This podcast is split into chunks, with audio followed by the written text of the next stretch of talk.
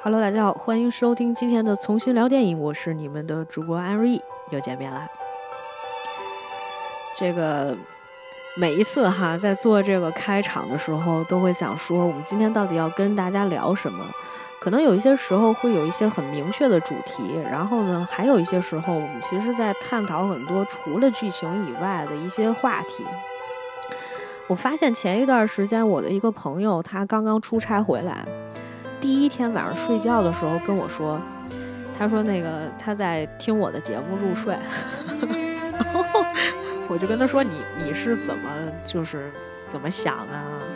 他说可能是你最近的一些思考，我希望知道你最近在思考一些什么，所以我就打开了一期你的节目来听一听你最近的一些想法。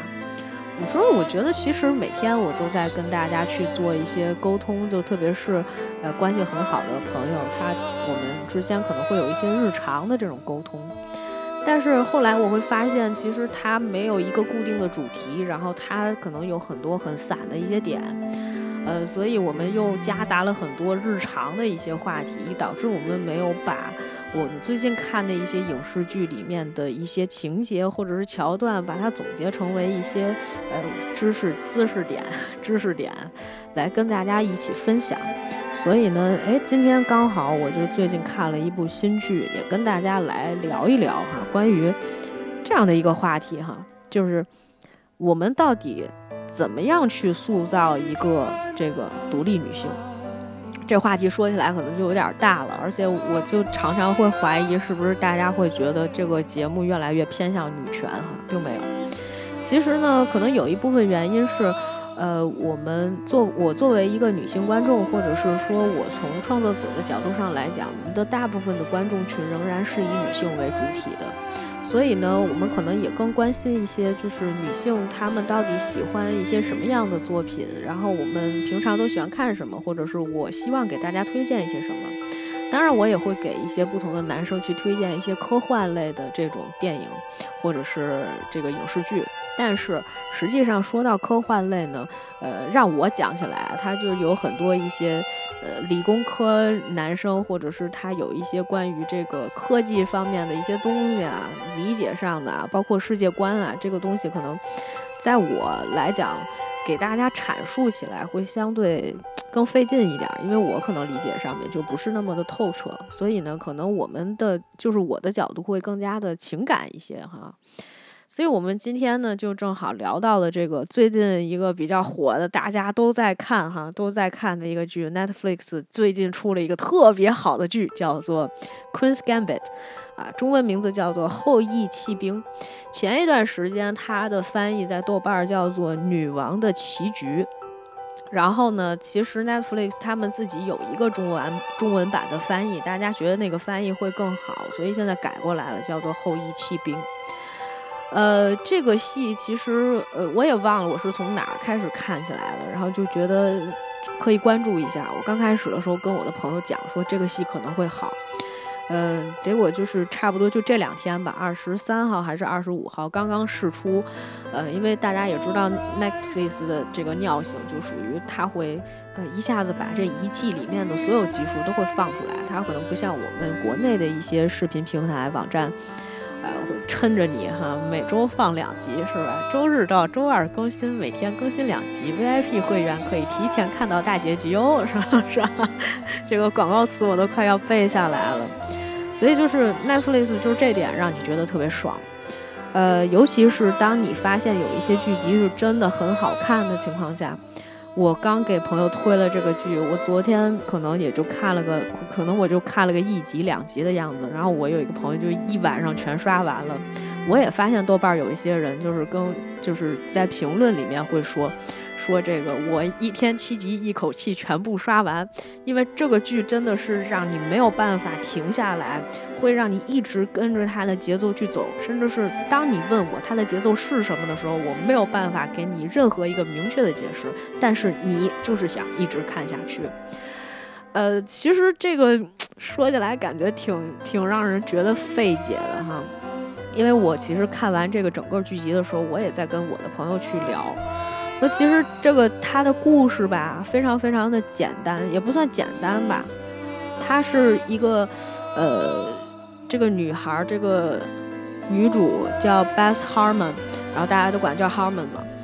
呃，这个 Harmon 其实是一个她本身。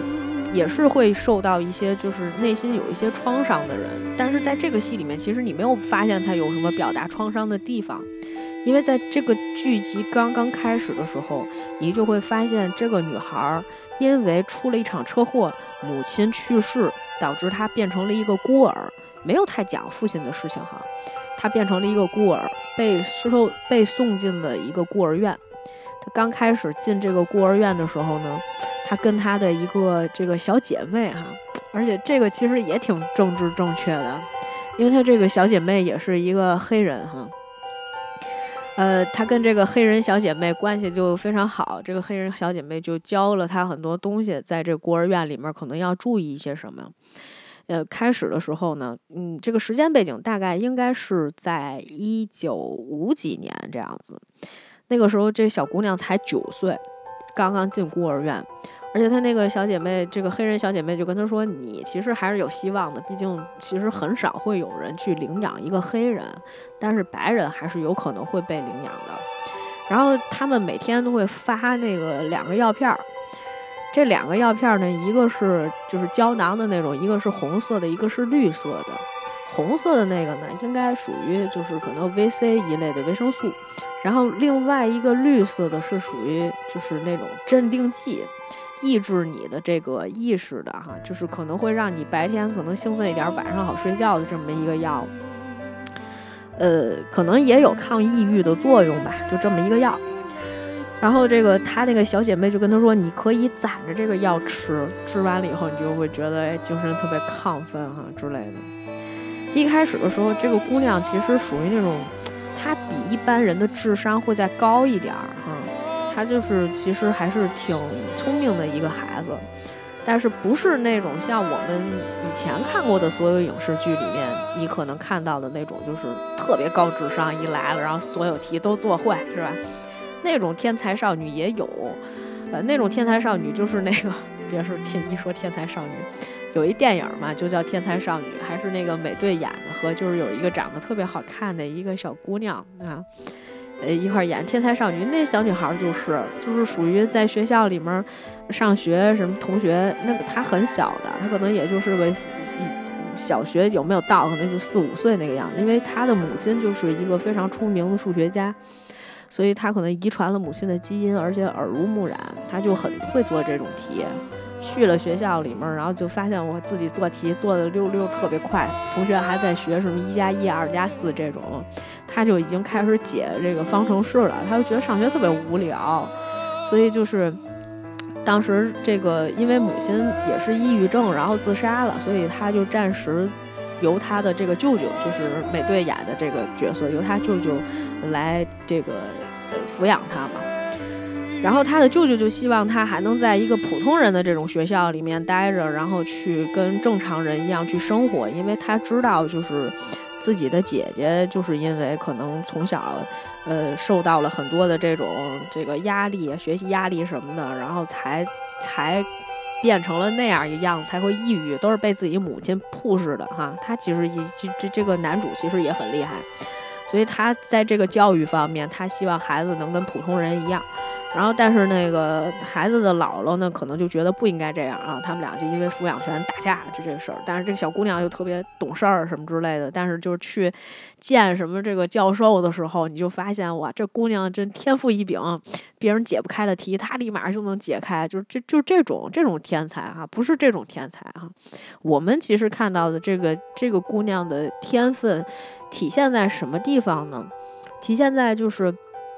他其实呃还是能 sense 到很多事情，但是他同时又是一个比较离人群比较疏远的。除了他这黑人小姐妹以外，他跟其他人基本上没有什么太多的交集。只是有一天，老师让他说：“你去这个 basement 一个地下室里面去打一下那个抖一下那板擦，板擦上不都是那个粉笔沫吗？去抖板擦。”他发现有一个校工。呃，这个老头五十多岁吧，平常也是就是看上去特别严肃的那种严肃老头子，胖胖的，有点胖，在那儿干嘛呢？哎，下国际象棋。那小女孩就看了一眼，然后呢，就跟他说，后来好像是第二次去的时候，就是他对这个象棋印象特别特别深刻，他就觉得特别好奇，这是什么东西啊？这个，就好奇。第一开始跟这个老头说，这个老头就觉得说这是这叫 chess，国际象棋，但是你也不懂，我也不跟这个陌生人玩儿啊，所以，嗯，你你赶紧该干嘛干嘛去。但是这个小姑娘就自打。呃，看到这个象棋以后，就就对这个东西有一些痴迷哈，甚至是就是她几次三番五次的，就每次总去抖板擦，抖完板擦看那个老头在那儿自己自己对弈啊，自己跟自己下棋。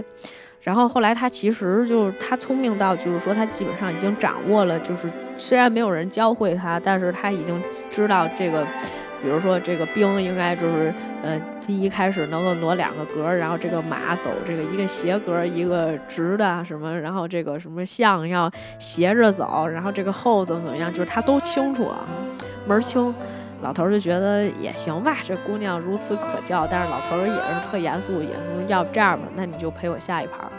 姑娘就愣在那儿，是吧？然后说，呃，now or never 啊。说要现在不下，以后就永远都别下了。哎，小姑娘就开始跟他下棋，于是乎这个老头就开始教她。后来发现这姑娘技艺太高超了哈，就是属于每天 就是你跟这姑娘下棋下没几天，你就发现这姑娘每天都能赢她啊。这个女主特别特别厉害，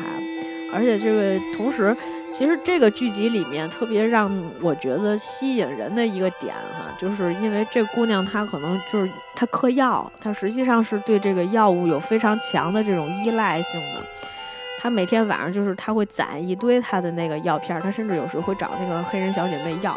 要完了这个药片，她就开始狂吃，吃完以后躺在床上看那个天花板，看天花板的时候，她就感觉脑子里面就有这个棋盘，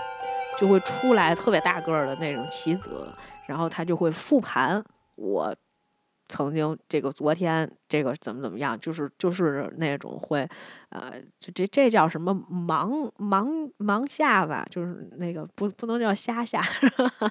就是这个下盲棋这种，就是他能够记下来。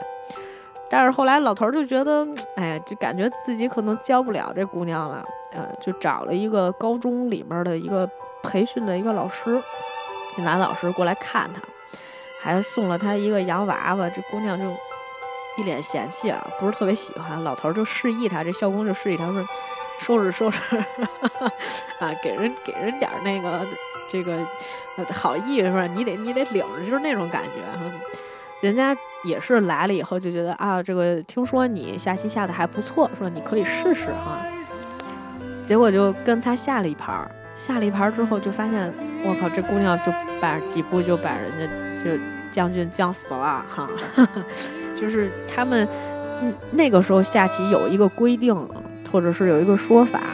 就是说，当这个王真正的就是被将死的时候，这他们就会把那个王直接推倒，就会呃倒下，就让他倒下，我就认输了，resign，就是这种，呃，挺厉害的。然后呢，于是乎呢，这个老师也是挺负责任的，就说那这样吧，我邀请你过来，说你可以来我们学校来做一下这个参观，就是你的棋艺其实已经很高超了，然后你可以跟我们这个就是人家那也叫棋牌社，还叫棋艺社里面的这些社员，可以跟大家一起来下一盘，但是下的形式吧，其实挺吓人的。为什么呢？就相当于它是一个车轮战的模式。后来这小姑娘去了之后才发现，它是一个车轮战的模式。她刚到这个学校里面，是吧？她周围摆了差不多就是这个三面的，呃，这得有十几盘棋，然后全部都都已经就是准备好的状态，说等着这个棋牌社的人来。结果来了以后，发现都是一堆这个高中生，而且都是男生。基本上没有女生下棋的，都是男生。然后，哇塞，这些人就是来了以后都气势汹汹，你知道吧？就是一堆男生站在那儿，觉得这小姑娘是吧？呃，以后他会经常看到这样的场景哈，就是觉得一堆一个小姑娘是吧？我们把包往那儿一放，一站，将近二十个大高个儿男生挨个儿坐那儿，就是从这个女孩开始跟每一个人对战。啊，一个一个一个一个的开始。那个时候还没有计时器，他刚开始下棋的时候是没有计时器的。然后就是他把所有的人一个一个全部都击败。呃，就这个过程，其实他并没有，但是你知道，就是这个剧处理的好的地方，就是他并没有任何一个点是那种就是让你的情绪特别高扬，就是我把音乐铺的特别满，然后就是情绪特别到位。我其实现在能够想起来的是这些情节，也并没有说有太多的这种。呃，情感上的一些铺垫，它没有让你情绪到一个特别高的一个点，它都是在跟这个女主的，呃，情绪点是一致的，就是十分十分的冷静以及克制，就是它能让你明白，就是对方就是在一个很理性的范围内去做这件事情，除了他后期，就是他除了这个这个对药物有一些依赖性，他还甚至去偷药哈，这个事情搞的就是很。也很奇葩，就是他吃药已经吃到了一定程度，后来学校不发药了嘛，就不给他发那个镇定剂这种东西了，是因为就是国家有一些规定说不能给孩子发这个药。他就后来有一天实在受不了了，就是他对这个药有依赖性，知道那个药就放在那个医务室每天发药的那个房间里面，他就有一天真的拿一小改锥把那个锁撬开，抱了一大罐子药，然后就往。狂往嘴里面塞，然后最后就晕倒了。但是实际上，因为这个事情，孤儿院院长也没怎么说他。但是你就发现他没有像任何一个，就很少有剧集现在是这样，他没有把观众的那个情绪，就是他带太带动你的那个情绪往上面去扬，而是他就是让你以一个平静的上帝视角去看待这个女孩所发生的所有的事情。这也是我觉得特别吸引人的，我觉得吸引我和其他作品不太一样的一个地方。我在跟我的朋友去讨论的时候，我就跟他们讲，我说你就发现这个戏其实没有什么特别大的起伏。我朋友就说这个戏还没有起伏，这情节多起伏。他每一次下棋的时候，我的心都跟着特别紧绷哈。我说那我倒没有哈，我没有那种就是说特别强烈的女主的情绪的带入的状态，但反而这可能是我。真正代入的状态，因为他其实下棋的时候他并不紧张。你知道这个女主后期就是她跟别人去下棋的时候，她永远都是睁着一双大眼睛看着你，就她是那种，她不能算是那种美女系的，但是她就是脸很小，然后眼睛很大，有时候还能散发出来那种女人味儿。这姑娘其实也是九六年的，然后就是。所以你你能感觉到她给你传达出来的那种冷静，但是偶尔又可爱又有智慧，就是集一身的这么一个女性角色，你会很喜欢她。她除了嗑药和酗酒以外，嗯，你没有一个点不喜欢他，他在感情上面也不含糊哈，就是这么一个人，就是你的情绪永远是跟他走一个十分平静的一个一个状态里面的。所以起伏并不是特别大，也不会说让你看着说特别的紧张。虽然其实他在这个过程当中，其实他经历了很多事情，包括其实他后来这个他被一个白人的一对夫妻收养，收养了以后呢，他的这个养母一直带着他，然后呢，就是养母每天弹钢琴，还是一个很优雅的一个女士，而且呢，在丈夫面前也是表现出来非常这个优雅的一个状态。她一直觉得是这个，就是她被领养的时候，她这个养父啊，就是跟她话特别少，基本上连招呼都不打。嗯，养母倒是对他还是挺好的，就每天给他做饭呀，然后让他去上学。然后这个养父就是呃要操持家里面要养家嘛。后来就说出差，出完差之后就一个多月也不回来，呃，这个家里面就也很拮据。已经不给这个女女女，就是他养母钱了嘛？因为那个时候家里面其实还是很，怎么说呢？就是母亲还是一个家庭主妇，虽然这个家过得还可以，但是如果这个老公你又不给寄钱，你也不回来，就很麻烦。于是这个女孩当时就说：“她说我想，第一开始的时候，她还她的那个养母还给她发那个就是生活费嘛。”可能就一点儿，虽然是是六十美分还是多少，我忘了，就给的钱不是很多。她想买一副国际象棋，因为她走之前嘛，跟那个校工后来就是走了以后，就是反正那个校工倒是也教了他挺多，也帮了他挺多忙的。两个人虽然感情很深厚哈，但是基本上是没怎么传达出来的，就是两个人都非常克制冷静，甚至是后来就是这个女孩她之前不是赢了那个比赛吗？还有记者什么过来是谁？哦，不是，就是那个，就是那高中的那个老师什么，给他俩还合了一张影，两个人都一脸 冷静和嫌弃，就是怎么拍照片那种 啊，表情都很奇怪。但是那个校工确实是帮了他挺多。然后他后来就是在养母家这个时候，其实他过得也还可以，跟养母相处也不错，但是也很少说什么这个特别感情深厚的话哈。但是就是确实有那种相依为命的感觉，于是他就说家里没钱，他说那我可以出去打工啊，是吧？我可以去挣一点钱，因为他第一开始的时候他来这个家里面，他对别的都不感兴趣，他只想买象棋，他的同学都嘲笑他，觉得他是一个 dumb girl，就是就是傻了吧唧的书呆子哈，就是也不太正常，嗯。然后他的妈妈就觉得说你不要每天总是关注那些什么象棋的东西啊。说你是不是看看那个，就是人家都买什么新衣服，穿的好看一点啊什么的。说你这个小姑娘还想出去打工什么什么之类的，是不是不太好？哎呀，她自己反正也是挺有主意的，毕竟是一个这个孤儿哈，也算是孤儿。那个时候已经长到十几岁了。然后呢，他就自己做主啊，参报名参加了一个比赛。当时可能找他妈要了一部分钱吧，参加了一个比赛。人家当时就说我们这儿没有女选手，说那个你就别跟着凑热闹了什么之类。就你这样的，他说我就是要打比赛，是吧？就是他们当时是什么，呃，是哪个州来着？K 开头的那个 Kansas 还是啥啥哪个州？呃，他他就是说我就是要打比赛，是吧？我要打败什么全国冠军，就是这种口气。然后那那俩双胞胎男的就说你懂个屁，你你啥也不懂，一个小姑娘能吓得过谁？说，嗯，他说反正我就是要参加啊。于是乎他还真参加了。他参加的时候，他第一轮比赛的时候跟另外一个姑娘一起比。他说这个比赛不是说不让姑娘参加吗？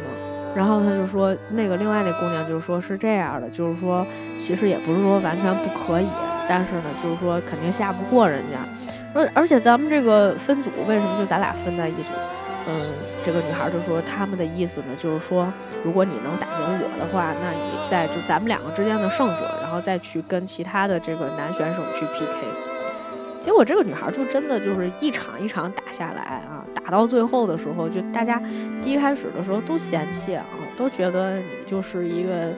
呃小屁孩儿，然后又是个小姑娘，是吧？肯定下不过我们。但是这些人最后这个都吃瘪了，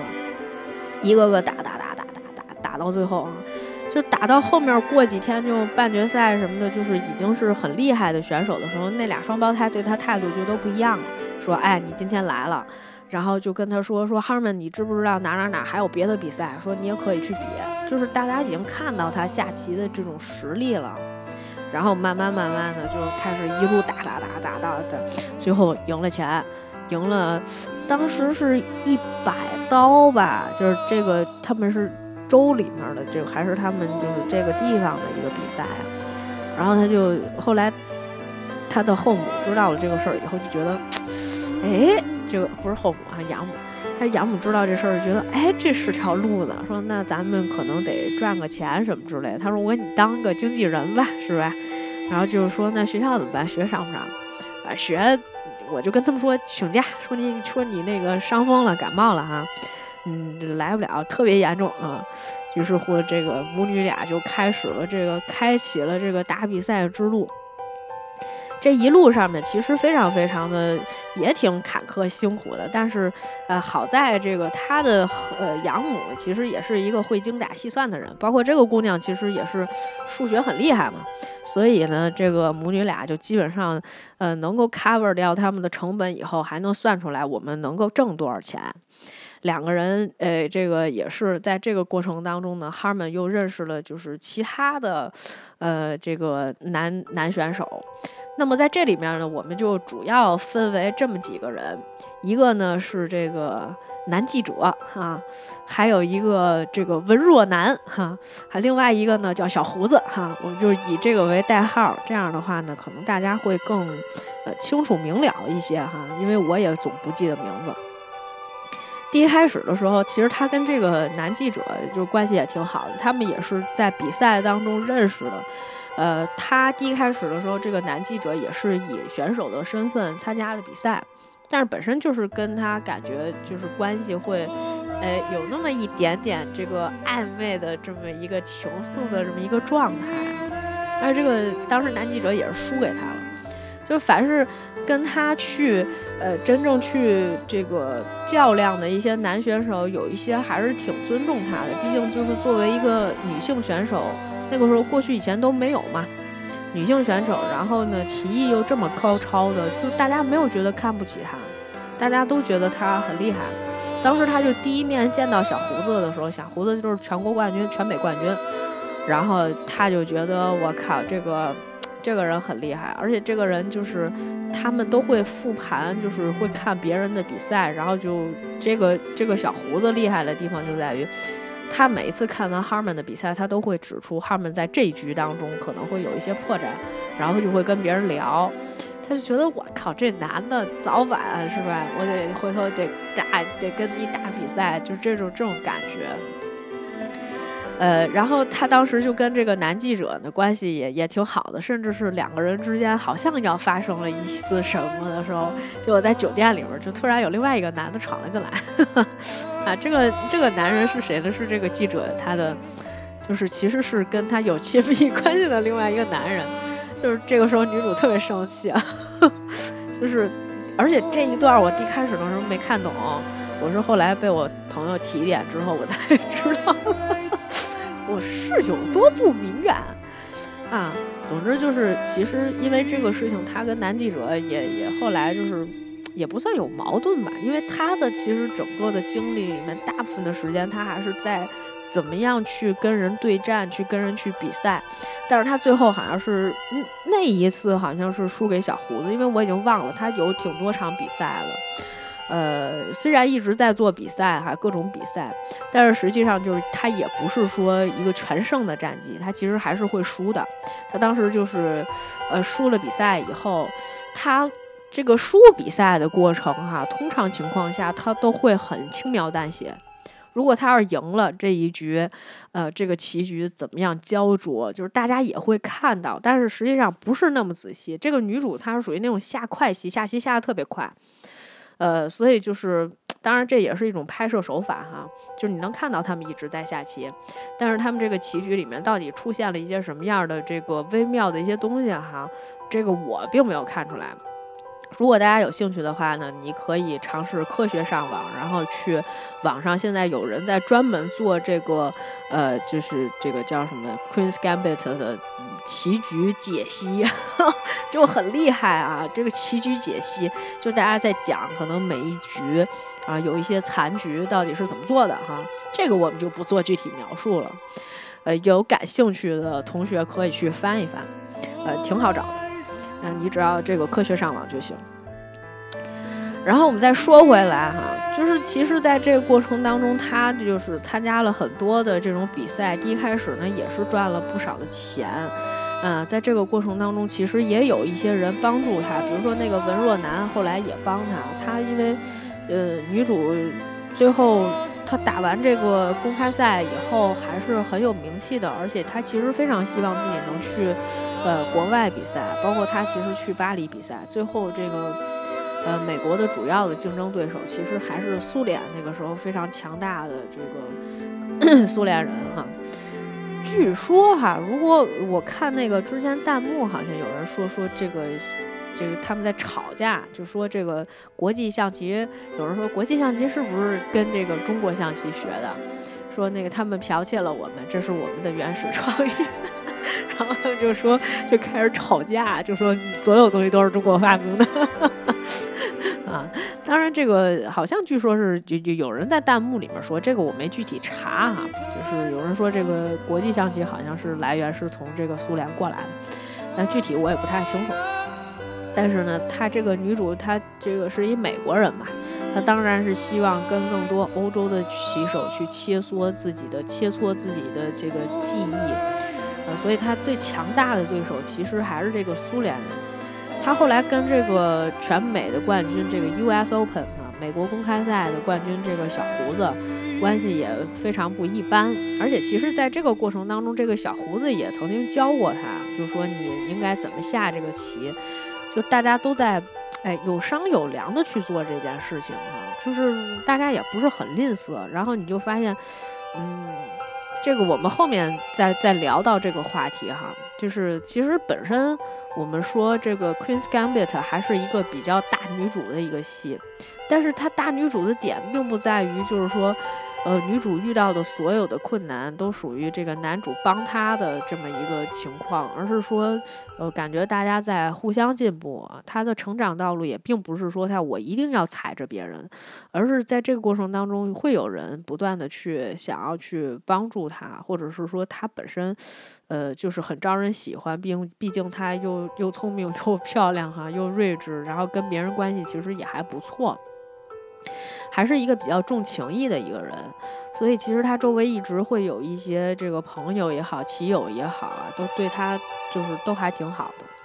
包括那个之前不是我跟大家讲这个文若男，其实有点备胎哈，因为这个人后来曾经就是跑到他家，然后把自己的书都给他，就说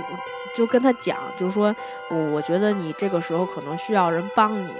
因为那个就是，虽然我的棋艺不如你，但是我也有学过的东西、看过的书上的一些东西可以教会你的。比如说，他们有一些开局的一些战略，或者是说残局应该怎么样去下。呃，这个这个男孩教了他很多哈。然后这个还而且还属于那种，我今天晚上觉得就差不多了，我明天再来 那种时候，然后很。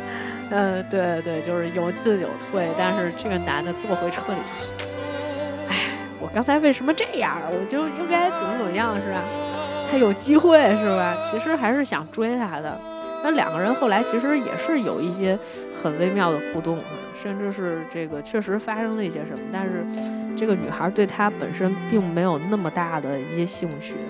他在这个情感上面。呃，表达这部戏里面在情感上表达也是非常非常的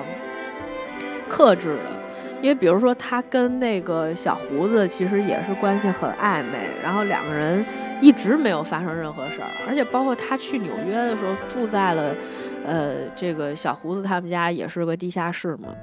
住他们家其实也没发生什么，就两个人非常。就是冷静，这个女主住在外面气垫床，然后那个小胡子睡在里屋，好几天什么都没发生。后来终于有一天发生了一些什么，但是这个男的在事后呢也在跟他讲，说你知道你跟这个苏联人要打比赛的话，这个棋呀应该怎么怎么怎么样。他就说，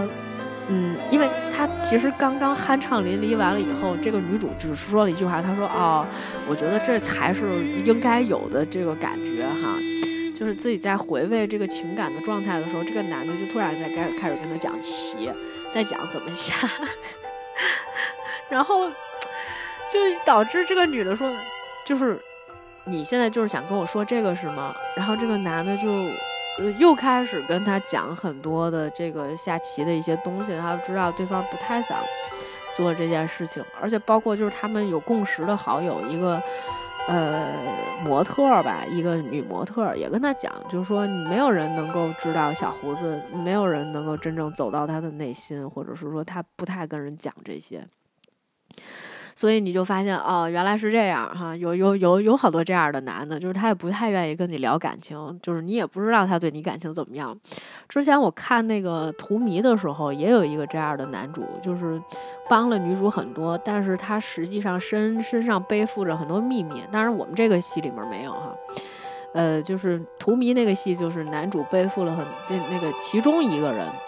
呃，算是一个霸总吧，就霸总身上背负了很多秘密，就他对你很好，但是呢，也不跟你公开关系。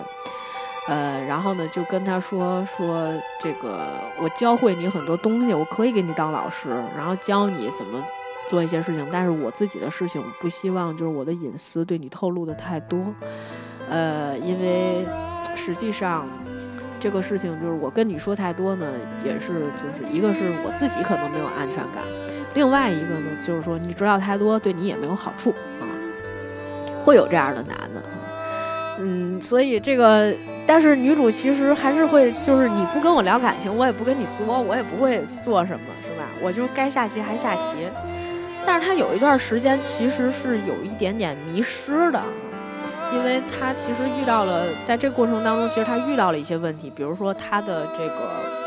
呃养母，因为其实后期还是精神上面出了一些问题，特别是相当于她老公把她抛弃了嘛，把他们母女俩抛弃了。虽然母女俩其实还是挺厉害的，知道怎么样去赚钱养活自己，然后家里面过得也还可以，但是就是被抛弃了之后，就开始各种。嗯，每天都在酗酒，你就看到所有基本上他有他母亲的戏，都他妈妈都在酗酒。然后呢，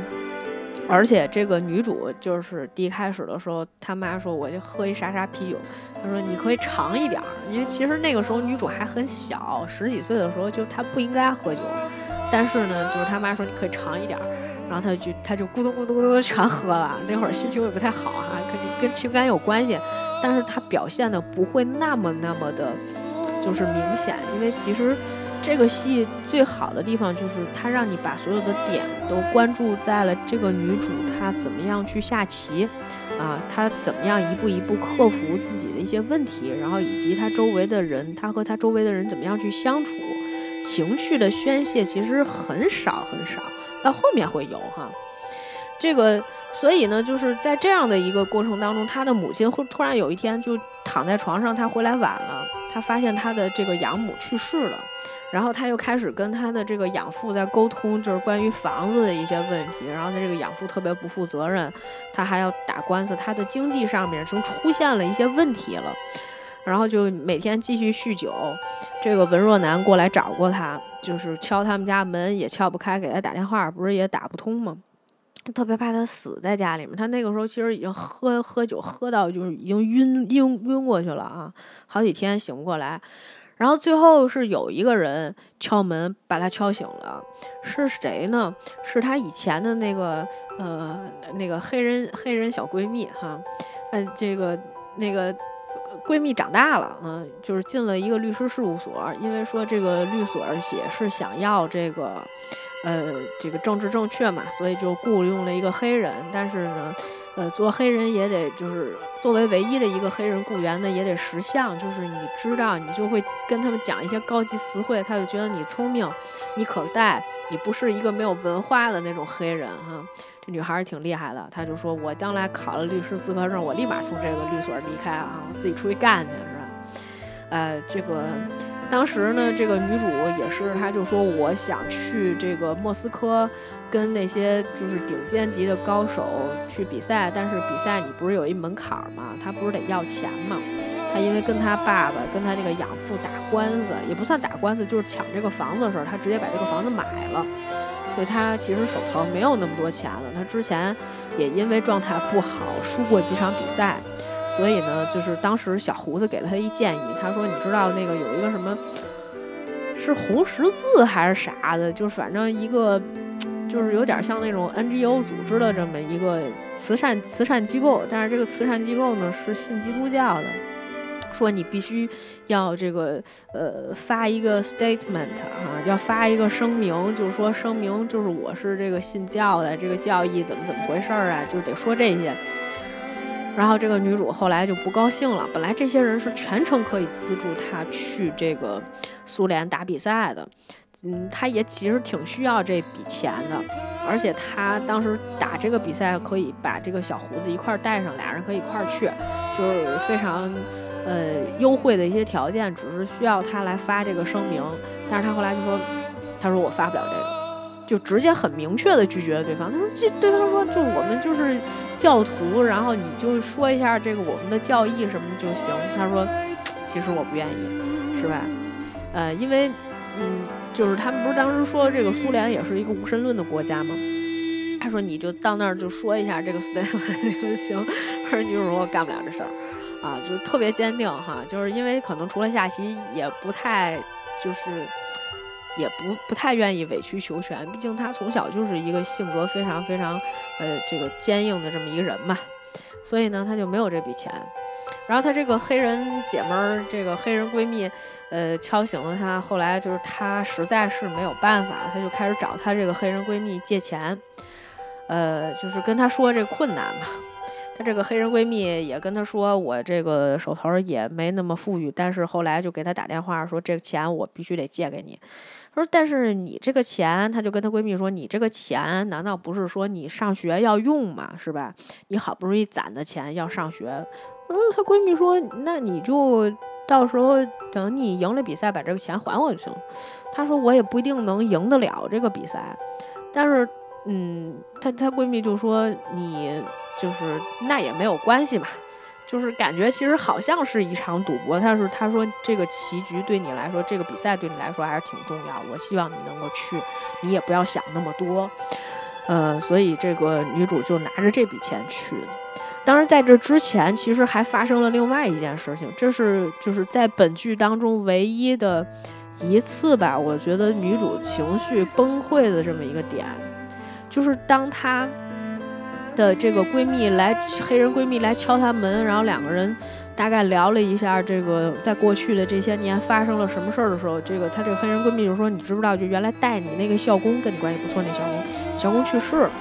然后说咱们那个回回去那个看一下吧，就是他参加葬礼，你要是他那个葬礼你要是想参加，我陪你一起去。”于是乎呢，他们两个人就去了。其实去的时候两个人也没什么，然后包括她黑人闺蜜两个人说起来什么，然后就笑出来的。你小声点，别别是这样不好，是吧？但是后来，等她就是她说我本来她不想去那个孤儿院再去看一眼，但是后来她回忆起来一些事儿，然后他最后还是决定说回那个孤儿院去看一眼。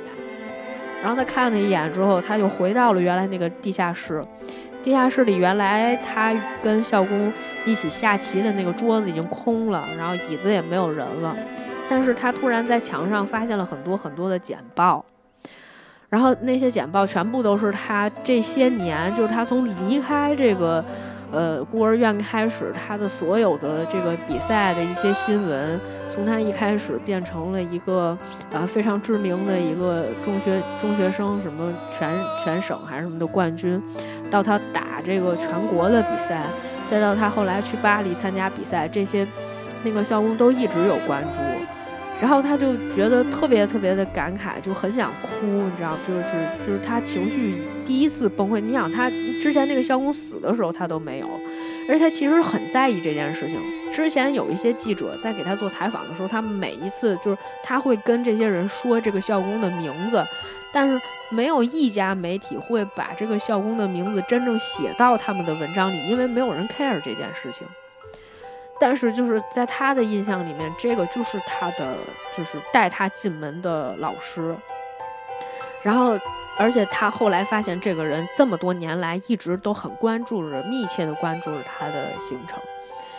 然后她就跟她的黑人闺蜜打电话讲这件事情，她闺蜜就说：“也不是光她关注呀，我也关注呀。就是你这些年的比赛，其实我也看过，就是有很多的人。”就包括我，其实后来也知道了这个点，就是实际上你周围或者是说曾经认识你的人，他可能在你的视线范围内消失的，但是并不代表他没有在关注你。啊，虽然我们不是名人，我不可能出现在电视上，或者我不可能出现在一些这个媒体上面，然后不可能每天都有各种各样的报道，但是我们还是有社交网络呀。有一些人还是会默默的关心你，甚至是说，嗯，在多年之后，他仍然会记得你，他知道你干了一些什么，他你最近的生活，只是我们的生活之间没有交集，但是对方其实仍然是记得你的，是关心你的。呃，在这一点上来讲，其实也是很触动我的。其实我对于这一点是非常非常有有一些同感吧，有一些同感啊。我也相信很多就是我还在惦记的人，他可能也在惦记我，只是我没有互相联系啊。我失去了他的联系方式啊，但是大家就互相祝愿对方都好啊，呃，只是我们就走到了不同的这个人生轨迹当中去，这个说远了。然后，所以他最后其实嗯还是去了这个莫斯科，而且他在莫斯科第一开始的时候，他的终极目标就是那个世界冠军啊。而且其实他在这个过程当中，就是他发现其实呃苏联自己的女选手根本就没有办法坐在这个比赛台子上来参加比赛，他就发现那个女选手只能坐在那个观看席上去观看。啊，就是当然，这可能也是黑了一下这个美国，不是黑了一下苏联当时的一些就重男轻女吧。但是想想看，其实啊，他们美国也是一样的啊。呃，这个女女选手其实按说就应该就是跟跟女选手比赛哈，就是你真的两个人这较量一下，说实话哈，以我的观点还真是不太一定。呃，然后呢，就是说他一步一步的开始下棋，但是实际上就是从前曾经这个小胡子跟他说，其实人家苏联吧打比赛，他不是一个人在战斗，这原话肯定不是这么说的啊，那大概是这个意思，因为他们其实几个棋手会相互帮忙，就是说平常大家也会切磋，就是大家就跟队友一样那种关系，实际上。就是会互相去切磋，然后去这个呃分析各自的这个长势长项或者是弱点，然后去帮助你去怎么样去击败他的对手哈。就是其实大家都是干这种事儿，但是美国其实不一样，美国就是属于大家都很独立，独立精神嘛，是吧？就是大家都非常非常独立，没有这么些花花肠子是吧？没有这些东西啊，所以呢，这个于是就会有很多这个。呃，就是美国的选手为什么总是打不过苏联的选手呢？然后甚至是说他打比赛打到就是最后决赛阶段的时候，他终于碰到了这个世界冠军，嗯，也其实遇到了很多困难，包括其实他是属于那种下快棋，呃，很厉害的。然后呢，他其实对残局也是非常非常的就是擅长，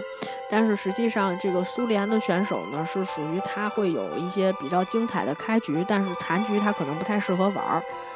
呃，所以呢，但是就是对方可能会有一些新颖的一些方式，甚至是说他们也有就是各自的一些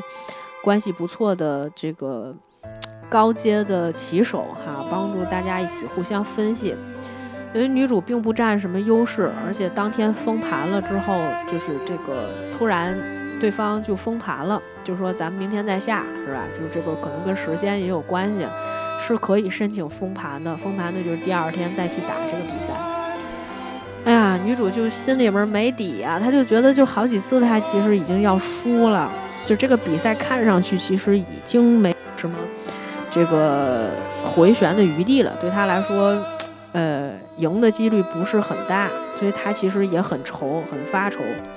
呃，就开始喝酒啊，又开始有点酗酒的状态。当时那个，呃，这个。记者其实是在的，男记者是在的哈。嗯，当天就是因为有好多的记者去采访他，然后这个女主当时又说了一遍那个校工的名字，她说：“我希望你的这个报道上面一定要写他，说一定要写上他。”而这个时候，这个突然这个。呃，有一个记者就说我是哪个哪个报的，他一听就是他们家当地的报纸嘛，然后一看，果不其然是原来那个男记者，当场就跟对方拥抱，然后一堆人还跟那儿拍照片。但是其实其实，呃，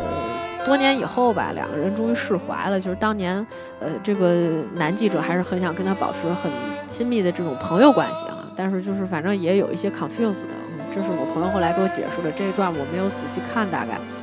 抱歉，抱歉，哎，所以就是两个人也是冰释前嫌，就是也一直陪着他嘛，就总要他身边总要有人陪他。以前打比赛的时候，他都有他的母亲陪着他。后来他母亲就是不在了之后，他的其实整个人的意志还是有那么一些消沉的。呃，这个包括我们后面再讲，就是说他前面到底发生了一些什么，就是在他进孤儿院之前，他和他的母亲。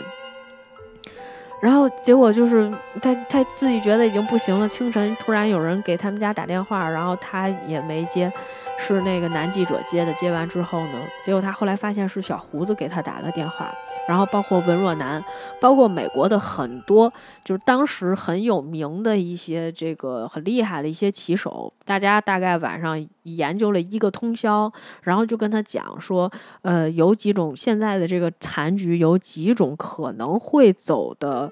破局的方法就是对方可能会出的，呃一些套路，然后都跟他讲的非常非常清楚，我们已经研究过了，然后大家就就是集思广益，就是每个人研究了一套嘛，就挨个儿就是每一个人跟他说完这个以后，然后别人再接下一个接下一个人拿过来电话再跟他讲，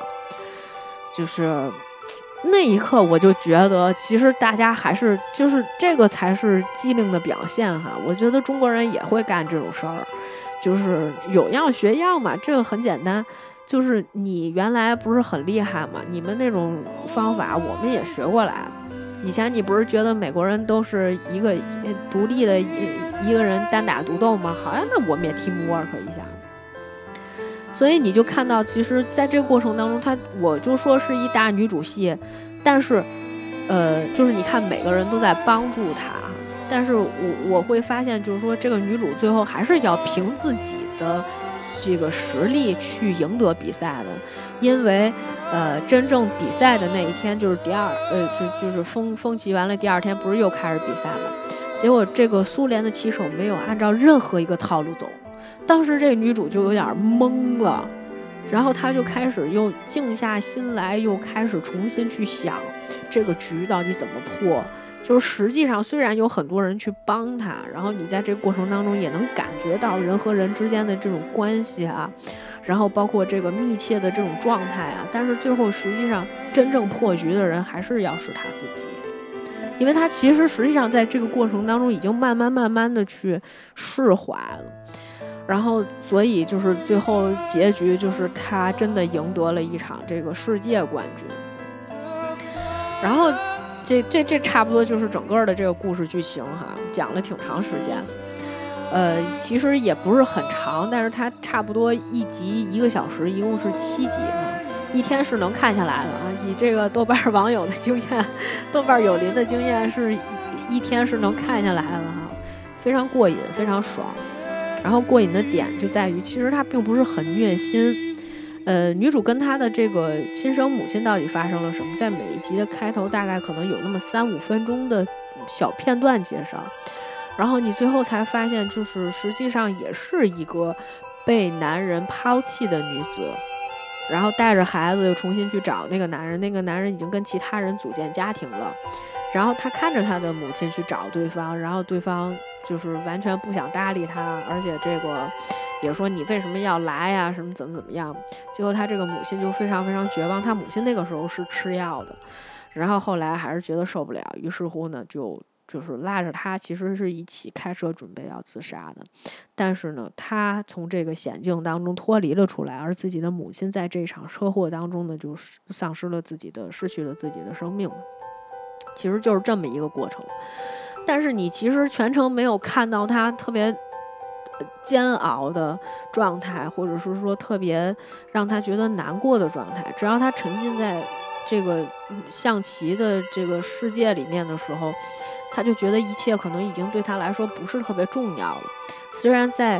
嗯这个剧的结尾的时候，我们看到了一部分这样的一些画面，但是实际上啊，它并不是左右这个女主的整场戏里面的这个最重要的一些点。因为我们其实看过以前很多的剧哈，包括就是我不知道大家有没有看过一个英剧叫《公关》，哎，它英文名字叫啥呀？我忘了。那也是一个评分很高的，就是大概是从去年开始吧，去年第一季、今年第二季的一个英剧。那个也是，就是母亲是一个抑郁症，然后妹妹也有，家里面关系很乱，女主也是，呃，也酗酒，然后又嗑药，就是每天都是那种你看很多镜头也是很晕晕的。然后就是他承受了很多心理上的压力，这些东西都会在都会在这个剧集当中表现出来。就是他在贩卖一种焦虑，这种焦虑可能是主角自身的焦虑哈。但是我们在这个戏里面看到的，其实很多的都是一些隐忍、克制以及冷静，或者是说你在面对生活的时候，就包括他在面对感情的时候，他并没有说我因为。啊情感上的一些原因，然后去这个就是玩命喝酒啊，可能也有，就是因为他不是对药物有依赖性，然后也要就是也要吃药嘛，然后也要喝酒，是吧？就是肯定他内心受到了很多的煎熬，但是在这个过程当中，他不会让你看到那么多煎熬的东西。他还是希望你可能走一个更励志的一个一个状态里面吧，就我觉得是这样。而且其实掺杂情感的部分并不是那么多啊。当然我就是对比了一下，因为我最近在看一个甜宠剧哈。本来我是这一期节目想起一个题目叫做“妈妈，我终于明白了甜宠剧的套路”，然后后来觉得不太合适哈。也许我们下一期会再做一期这个节目，因为我没有想到介绍这个剧集时间用了这么长，因为想再多跟大家聊一下关于这个剧集里面的一些内容。呃，因为我后来去查了一下，我看见其实外网有一些评论，有人讲说这个 based on true story，然后大家觉得非常有意思。呃，实际上这部作品只是一个小说改编的。但它并不是，它并没有真正的原型。作者呢本身是一个棋手，而且呢是一个男性。当然，他在这里面呢，就是把从什么一九五几年啊、一九六几年，在这个冷战时期里面的，呃，这样的一个棋手呢，把它设定成为了一个女性。呃，实际上啊是没有这样的一个女性的。所以在这个女性里面呢，有很多可能有一些有作者的一些影子。他把这个角色设定为女性以后，啊，这个女性的角色又显得很坚强、很隐忍，然后又没有依赖任何一个人。会有一些人在这个过程当中帮助她，但她仍旧是一个独立女性的非常强的一个典范。因为我们，呃，如果说回过头来看一些我们曾经的作品，或者是说前一段时间的一些作品，比如说那什么小鸟们。嗯，这个大家这个说的有点远了，不是这种类型，就是呃，小鸟们其实是稍微飞一点的，而且它当时的卖点是一个小黄书哈，小黄书改编的一个呃作品，也是 Netflix 的啊，我们就不说那些哈，我就想说，因为我最近在看甜宠剧，甜宠剧的设定就第一开始的时候，女主都特别厉害，特别啊，这个特别牛啊。的设定上面是这样的，你在后面看，这女主老遇到问题，每次什么问题就总解决不了，就必须得男主出手，而且总遇到什么生命危机哈，又什么被绑架呀，是吧？然后就是经济上面出现困难呀，公司上面遇到了大的事情啊，解决不了啊什么的，都得靠什么男主男二去帮他去解决，啊，女主就全程弱鸡是吧？你会发现，哎，怎么是这样的？那它不能称为一个这个很大女主戏，要不然就是大家一直都觉得大女主戏就是有一些顺风顺水，甚至是有一些时候她要踩着男人上去的啊。就比如说什么，哎，《甄嬛传》里面有没有？反正也要踩别人上去的。但是实际上，呃，对于像这个《呃 The Queen's Gambit》这种戏，就是属于我完全是依靠我的实力。来去干这个事情，当然就是有很多人在这个过程当中，在生活上也好，或者是在这个棋局上面的一些记忆上也好，都给了他一些，呃或多或少的一些帮助。但是这跟他本身的资质是分不开的，所以在这一点上，呃，我觉得这才是就是独立女性的一个典范，而且就是说她没有夹杂太多的情感或者情绪的东西啊，这我已经重复很多遍了。然后这个也没有偏离它的主题，因为它一直都是属于在下棋的状态，而且也没有挑唆两性关系哈。其实我很担心的就是，为什么我们现在有一些时候一旦谈到一些独立女性，或者是说关于女性的话题，大家会觉得很女权，甚至是说。呃，这个我们是不是在踩男性啊？会有这样的一些问题？那是因为在这个过程当中，它会有很多的对比。但是在这个戏里面，其实没有任何一个人，或者是说大部分的角色，对于这个女性，都是表现出来一种平等和尊重的态度。虽然第一开始可能有一点点，但是这一点点其实并没有那么那么的明显。她有遇到一些问题，而且甚至是有一些。呃，女性角色，呃，是属于那种就是比如说像苏联的，或者是其实美国也有，美国也有这种女性的一些骑手，就是并不是很受重视哈。但是其实它都放在了一些比较微弱的点上，就是它其实并没有挑唆两性关系，而是说我们树立了一个，呃，非常好的一个女性的这么一个典型哈。然后我们前一段时间不是还说过那个《女人四十》那个那个那个那个电影吗？那个电影里面其实也是啊，你看，呃，公公是个。公公以前打仗的，然后部队的，后来变成了这个老年痴呆。然后老公吧又不顶呛，儿子吧又不想又懒又不想照顾家里人。你看男性角色全部都没有特别好的，就是你，